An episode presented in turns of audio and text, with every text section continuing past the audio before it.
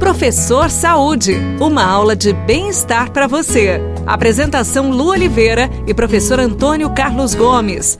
O professor Saúde chegou e chegou sem comer nada. Ô professor, a gente nem tomou café hoje.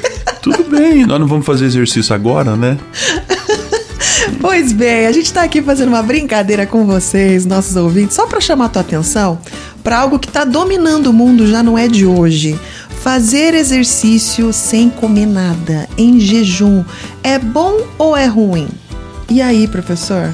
Bom, isso aí é uma discussão na literatura, sem dúvida é uma discussão, mas ah, já existe um consenso dos estudos mais recentes mostrando o seguinte: para que eu possa fazer o exercício com eficiência, com destreza, com agilidade, com força, eu preciso ter nutriente no corpo. Verdade. Né? Então, é, a energia que eu preciso ela é proveniente de, de carboidratos e tudo mais. Então, eu preciso estar alimentado para fazer exercício com alta qualidade. Uhum. Né? Então, essa ideia de que não, eu não vou comer porque daí eu faço exercício, gasto que está acumulado no corpo.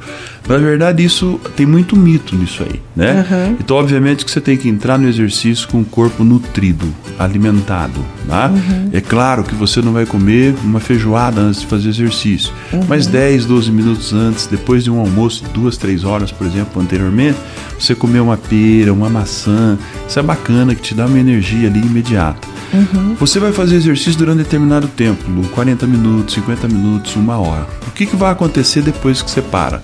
o organismo ele entra no metabolismo para se reorganizar.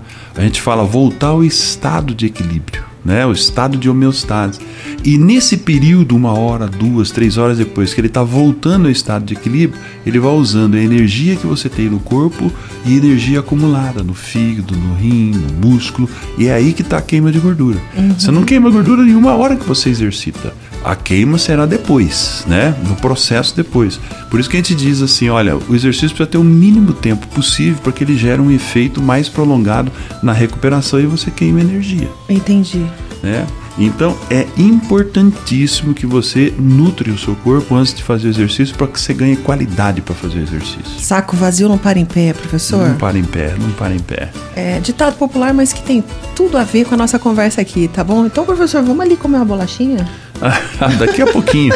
Porque não sempre tem uma bolachinha, um cafezinho gostoso, sabe? A gente passa pelo corredor, a gente não resiste.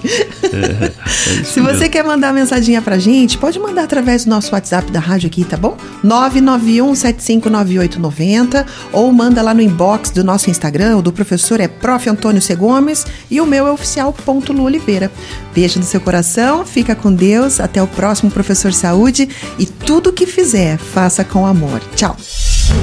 Você ouviu Professor Saúde. Apresentação Lu Oliveira e professor Antônio Carlos Gomes.